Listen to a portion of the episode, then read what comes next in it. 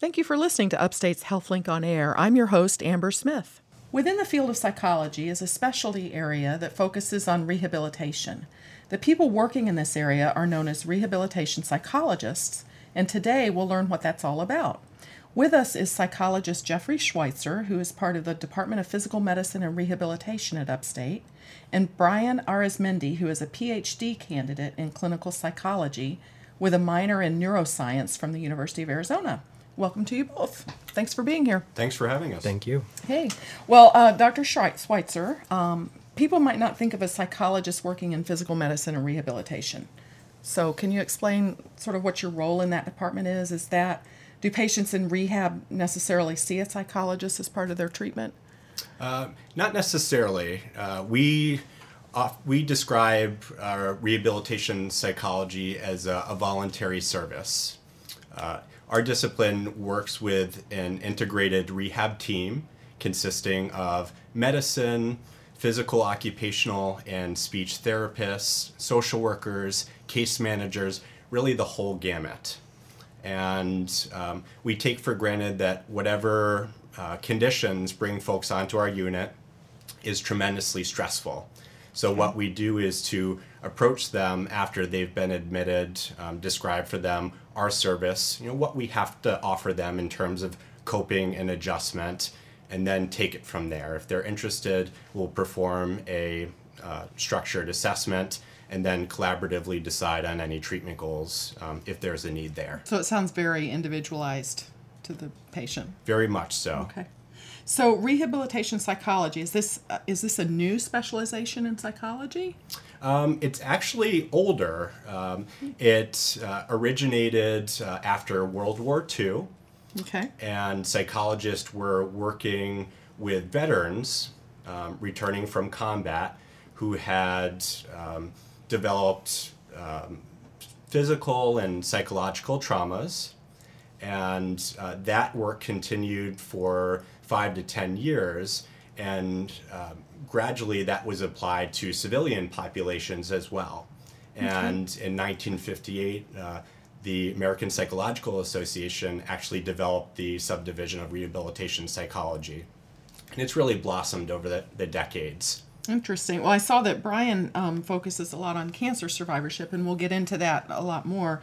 Um, there's probably other specializations within rehab psychology, right? With yes, uh, and historically, um, the field psychologists within the field were referred to as medical psychologists, mm-hmm. and over time, uh, specializations have developed under that rubric. So, rehabilitation psychology, health psychology, and neuropsychology. And then within each of those, there are also subspecialties wow. too. Is there an overarching philosophy for the rehab psychologists, or?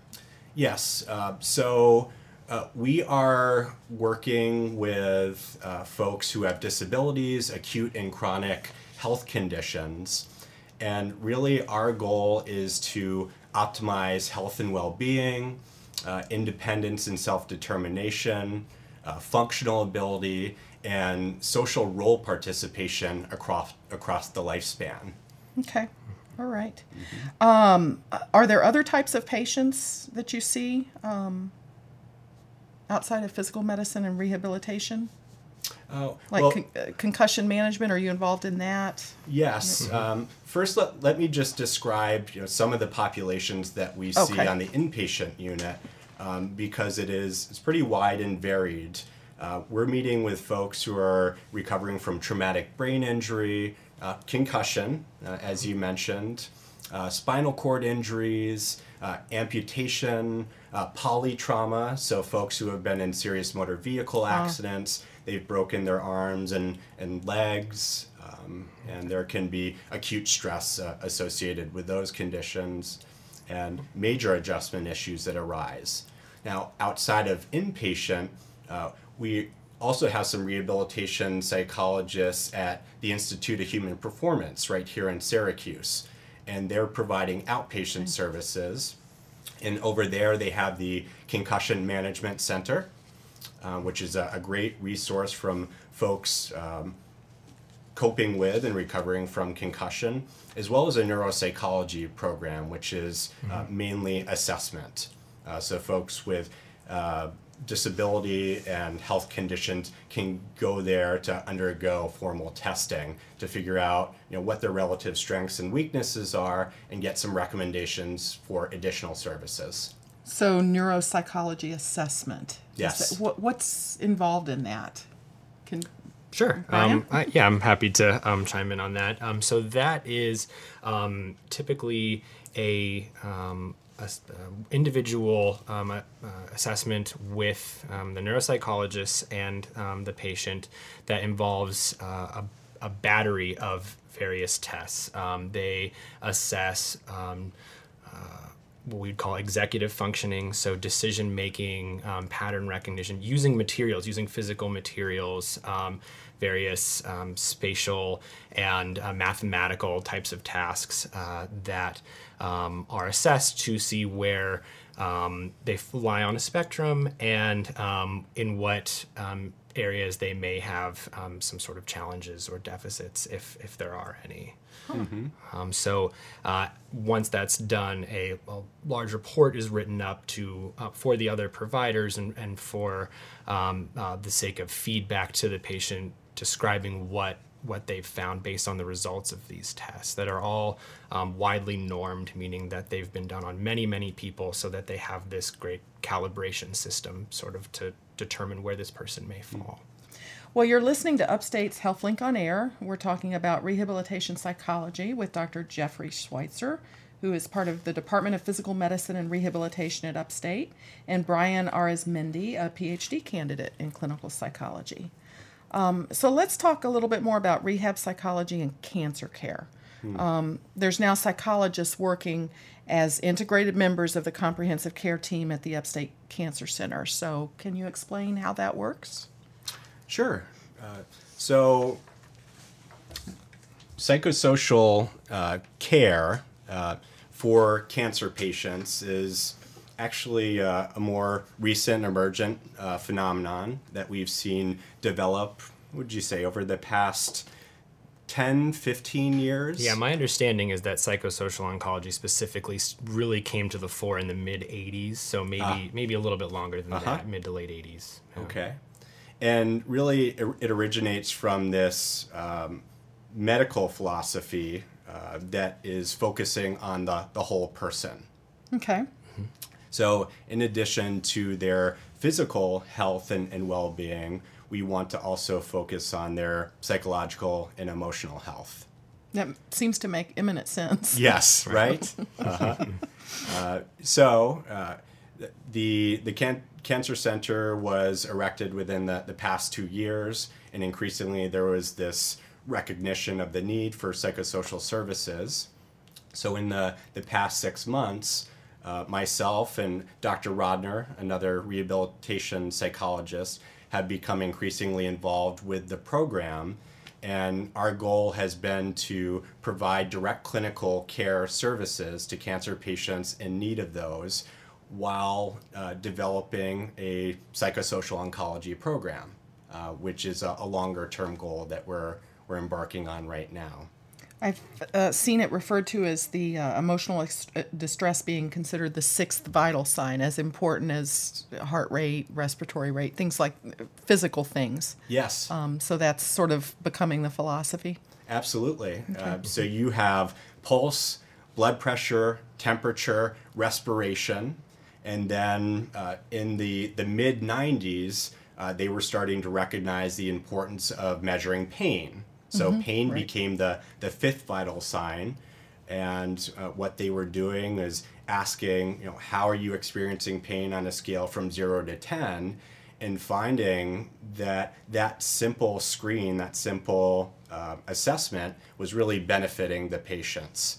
Uh, and uh, about five to 10 years after that, there's this recognition that hey there's this subjective psychological and emotional distress too that is impacting their health um, that is impacting outcomes. So, this is really important for us to pay attention to, and so much so that it was coined the sixth vital sign.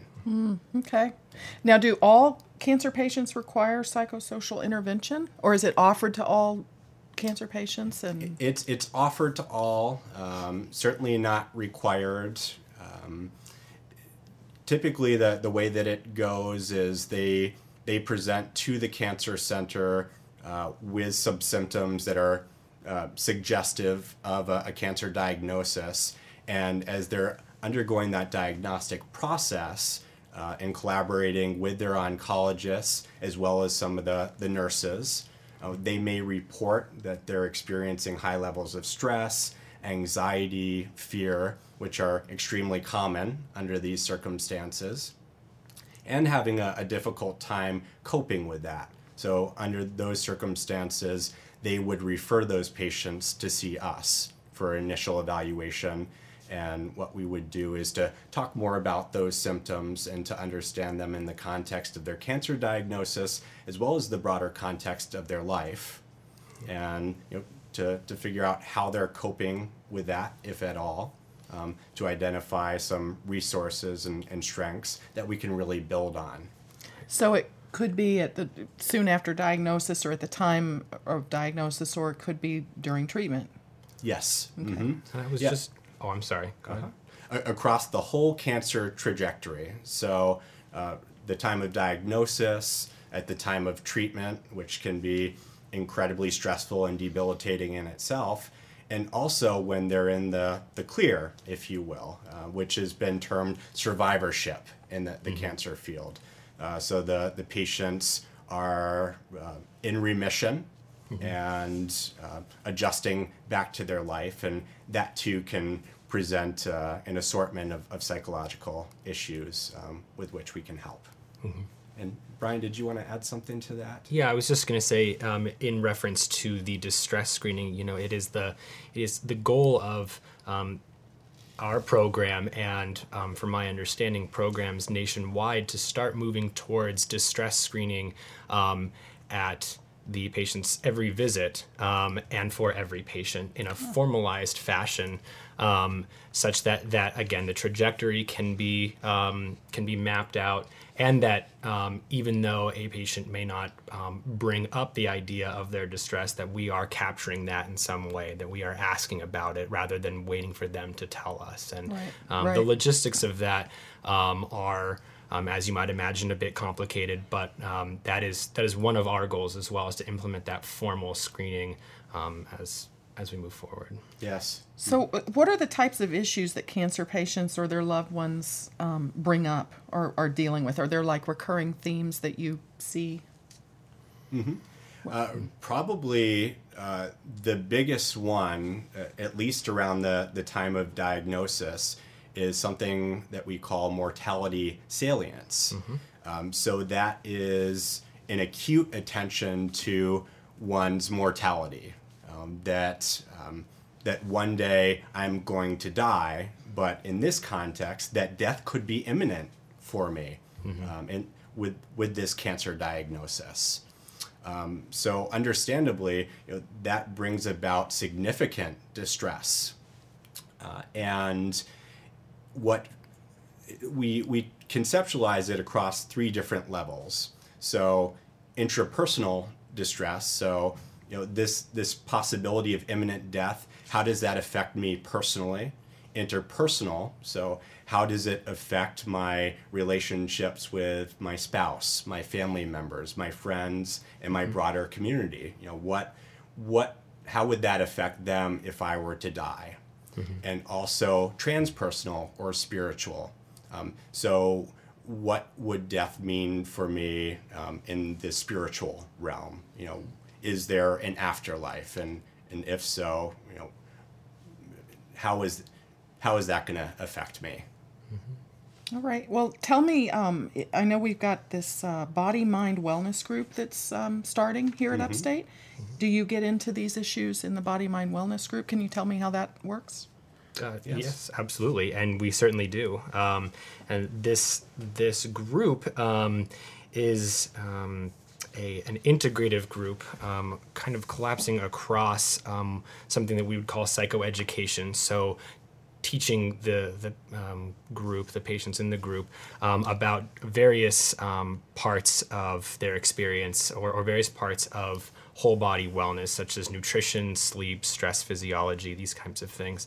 Um, we also incorporate an experiential component, um, which is um, practicing, say, very low impact yoga or practicing um, mindfulness, um, which is something that's be- gaining a lot more popularity right. recently. It's something that we see a lot in in um, in kind of in, uh, I would say mind body um, society now, if you will. And then in the um, third part is kind of a process component um, in which we um, allow the patients and ourselves to discuss how we've um, experienced the learning about these components of the group and practicing them. So how it how it plays into our lives, how we might be able to use it, how it might be useful, so these kinds this, of things. Excuse me, is this a support group? It sounds similar.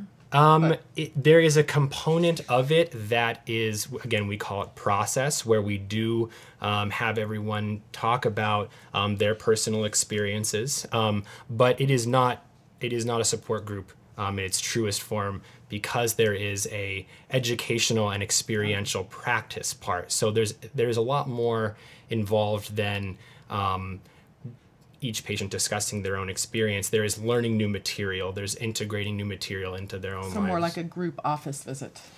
Um, yeah, I suppose it would be. It could be conceptualized as a hybrid of both of those. Okay. Yeah. All right.